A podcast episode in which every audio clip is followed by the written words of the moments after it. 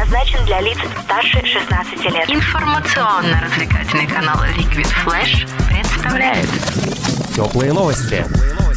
Всем привет со свежими новостями Алия Мусаева.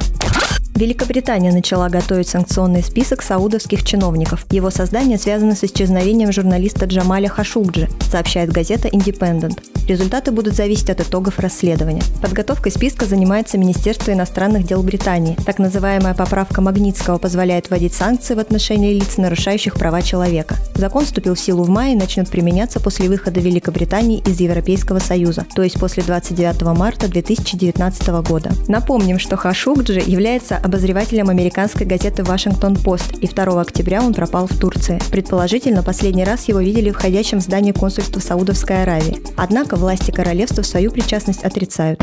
Хочешь больше?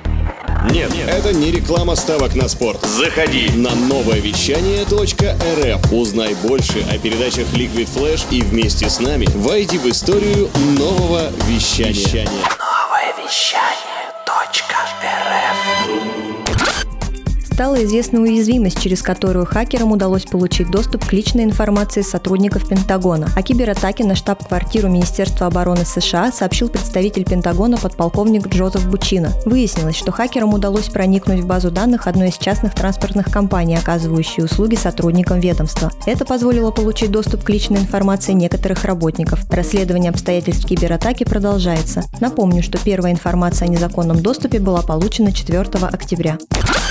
Введение Канады пошлин на продукцию из стали приведет к потере примерно 200 миллионов долларов мексиканскими экспортерами, по мнению министра экономики Мексики Ильдефонса Гуахарда. Напомним, что в четверг Канада заявила о введении 25% пошлин на 7 видов продукции из стали иностранного происхождения и обосновала это необходимостью поддержки своей отрасли. По мнению Гуахарда, Мексика сожалеет о такой мере, однако полагает, что это не будет препятствием к подписанию нового североамериканского соглашения о свободной торговле между Канадой, Мексикой и США.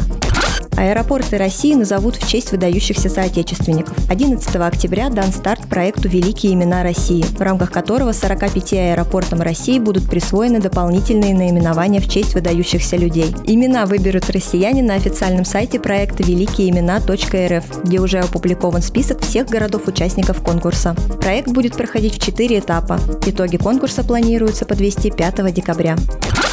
Эрмитаж вошел в рейтинг лучших музеев мира. Популярный сайт среди туристов TripAdvisor опубликовал рейтинг 25 лучших музеев мира по версии пользователей. Государственный Эрмитаж в Петербурге занял 15 место и оказался единственным российским музеем в списке. А возглавил рейтинг Парижский музей изобразительных искусств Арсе. За ним по версии портала следует Национальный мемориал и музей 11 сентября.